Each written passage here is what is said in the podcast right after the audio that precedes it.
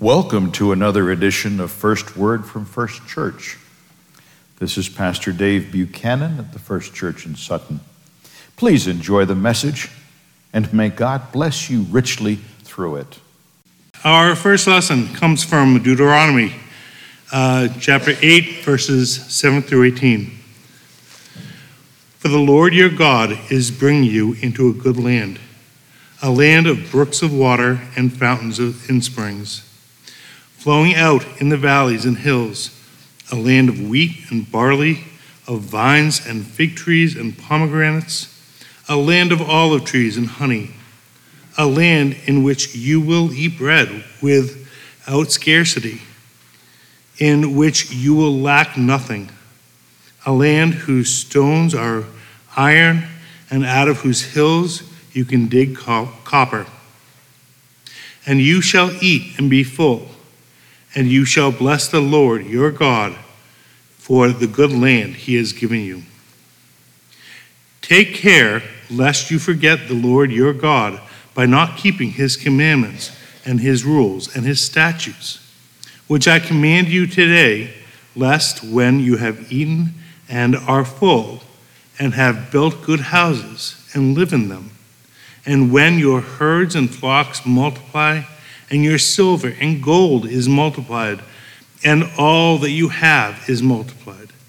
Then your heart be lifted up, and you forget the Lord your God, who brought you out of the land of Egypt and out of the house of slavery, who led you through the great and terrifying wilderness, with its fiery serpents and scorpions, and thirsty ground where there was no water who brought you water out of the flinty rock, who fed you in the wilderness with manna of your fathers um, did not know, eh, that he might uh, humble you and test you, to do uh, you good in the end.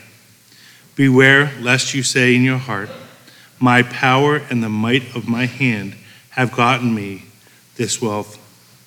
You shall remember the Lord your God for it is he who gives you power to get wealth, that he may affirm his covenant that he swore to your fathers, as it is this day. The gospel is from Luke chapter 17, verses 11 through 19. On the way to Jerusalem, he was passing along between Samaria and Galilee, and he entered a village he was met by ten lepers who stood at a distance and lifted up their voices, saying, Jesus, Master, have mercy on us. When he saw them, he said to them, Go and show yourselves to the priests. And as they went, they were cleansed. Then one of them, um, when he saw that he was healed, turned back, praising God with a loud voice, and he fell on his face at Jesus' feet, giving him thanks. Now, he was a Samaritan.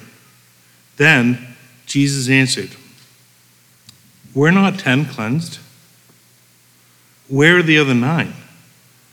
Was no one found to return and give praise to God except this foreigner? And he said to him, Rise up and go your way. Your faith has made you well. May God bless our hearing and understanding of His holy word. On behalf of God, Moses delivers a, a pretty thorough and kind of stern reminder to the people who have inhabited this new land, this land of Canaan. They've had to come into it with warfare supported by God. They come into it by a whole generation of wandering around the Sinai uh, because they uh, didn't trust God enough to enter the first time. He said, okay, basically wandered them a generation off before they're allowed to enter the Holy Land. And he lists a wondrous land. And we know that in, in modern Israel, of course, they've, they've made quite the garden spot out of it in many ways with, with their work there. And brooks of water, of fountains and springs. Water gets a triple mention in that part of the world, by the way. It's pretty short, especially when you're in the Sinai Desert flowing out in the valleys and hills wheat, barley, vines, fig trees, pomegranates, olive trees, honey, bread, iron, copper. And yes, historically it is recorded there were iron and copper mines in that region. Not far, in fact, from the story of Jesus and the ten lepers. He says, Take care, remember where it came from. Remember what it took to get you here. Remember that you were in slavery one generation ago.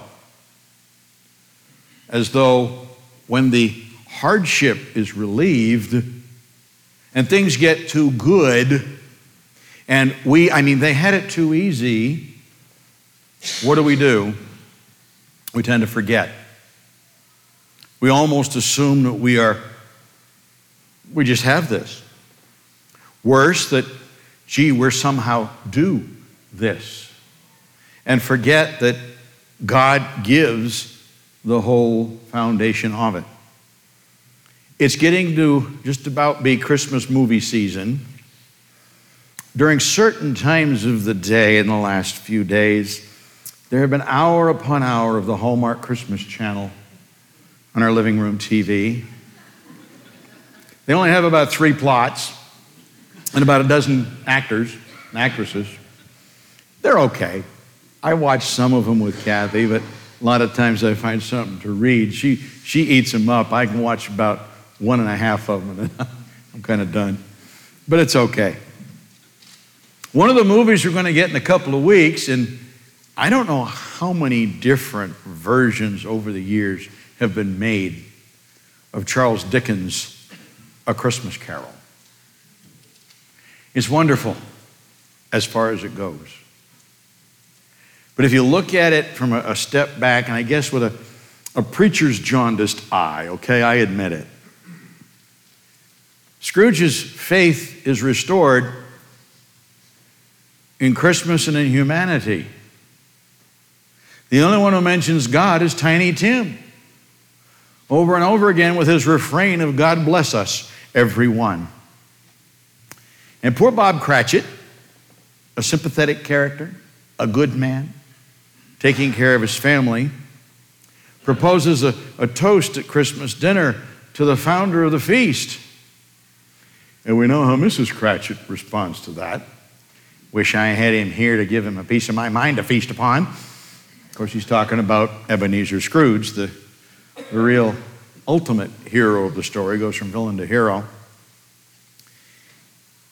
When we raise a toast to the founder of the feast, whether it's Sunday dinner, of course, here in worship, but at Thanksgiving dinner with family gathered, hope we remember who the true founder of the feast was, because that's a reminder that all the way back to the people just moved into the Holy Land, God told Moses, You better remind them in real detailed terms who's the founder of the feast.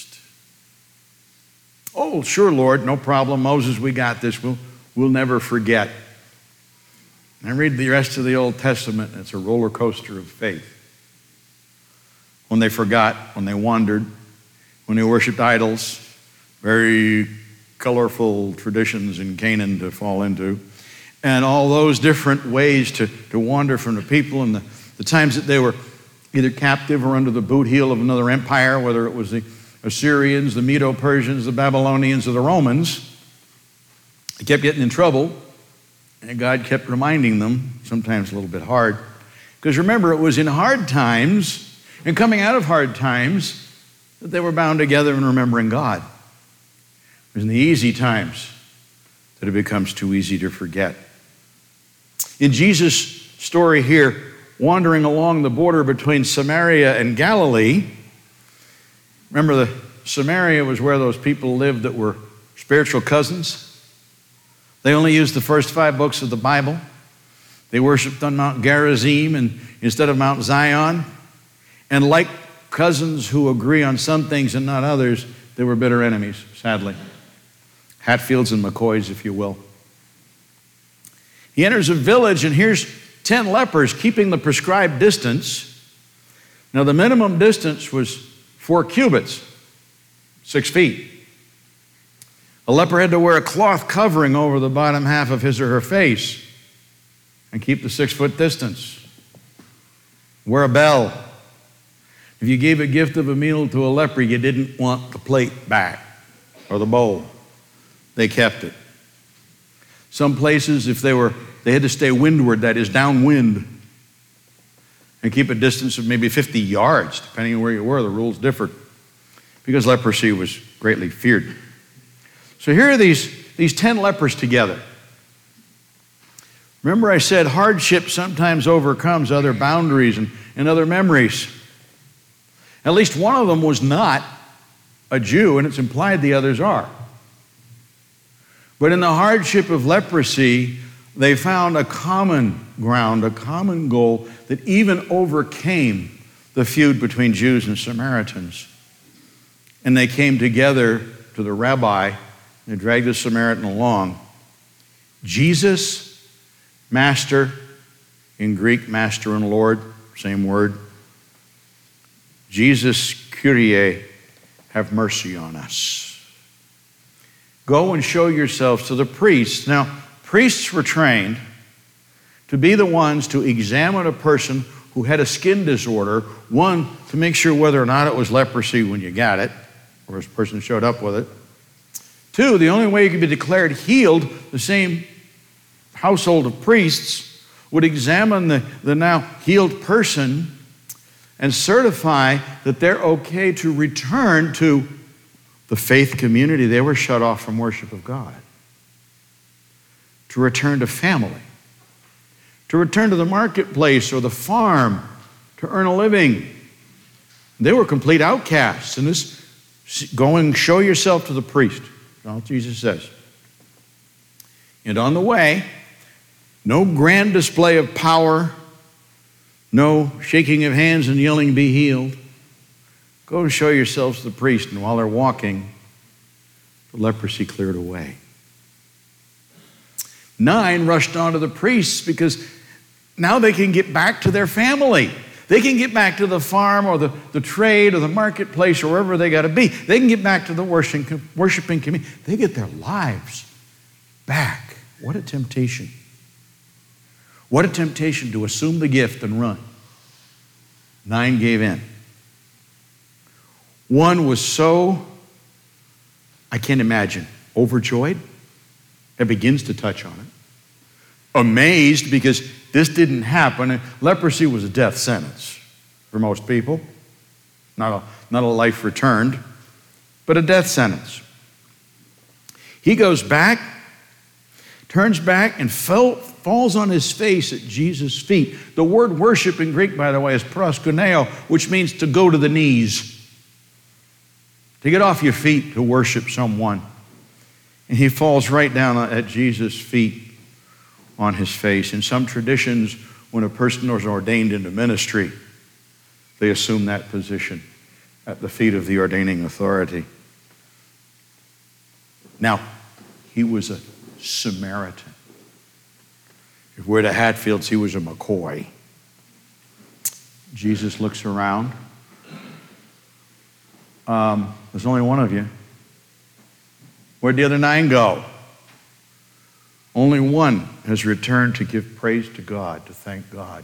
So, acknowledging Jesus himself, who he was, as was the leper when he called him Lord, when he came back and assumed an attitude not just of gratitude, attitude of gratitude, but an attitude of worship, to give worth to the Mashiach, the Savior.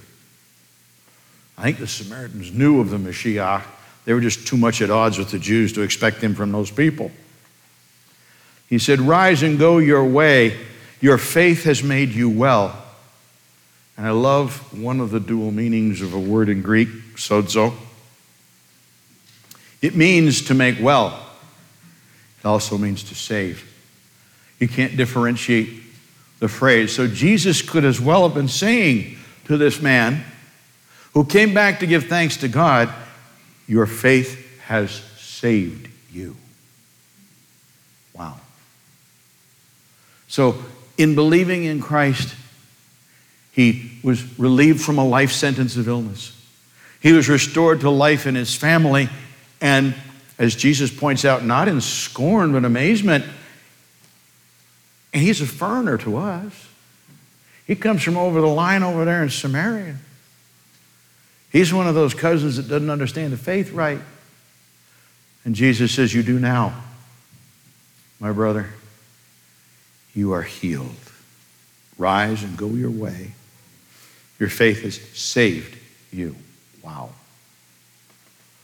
Wow. How many ways are our lives restored, saved, lifted up, and blessed?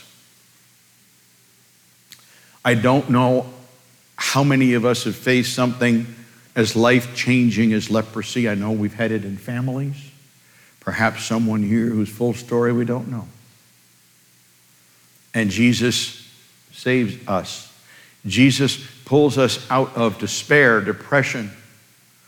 God sometimes grants miraculous healing, sometimes He grants miraculous ways of, of restoring household, family, worldly needs as well. This message about one in ten coming back to be saved, we dare to take Christ's name. We dare to call ourselves Christians and this be a Christian church. We dare, even at our best, to say this is the continuing body of Christ in the world. I just read an, an interesting number in a magazine dedicated to sizes of churches and, and, and churches in growth. That's a concern for, for some of us here, too. And we're in a kind of a countercultural war to do that. And it said that at best, when a church presents the gospel right, when, when God is blessing a church, you've got people coming to say, What is this? What's Jesus about? What is this salvation thing you, you preach about, Pastor? That if one in five of those who come looking for Jesus understand that love, accept that love, make that commitment, now, we'd have to break out the ice here in a couple of weeks, but maybe springtime. And we take them to baptism and make them part of the family. A one in five return. Jesus only got one in ten of the lepers.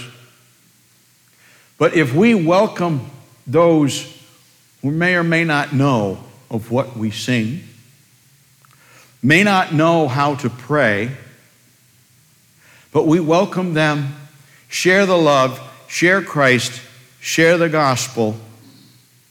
If we can get one in five to come back and thank God, we're doing the work that Jesus started on the boundary of Samaria and Galilee. If we're going to be the continuing body of Christ in the world, okay, we don't do the saving per se, but like somebody brought that Samaritan with the other lepers, we can bring folks to the gospel, bring folks to that love, bring folks to the salvation that is in Jesus Christ, and pray hard that everyone who hears it literally takes it to heart. Some of us need to take it to mind because we're thinking types as much as we are loving and feeling types.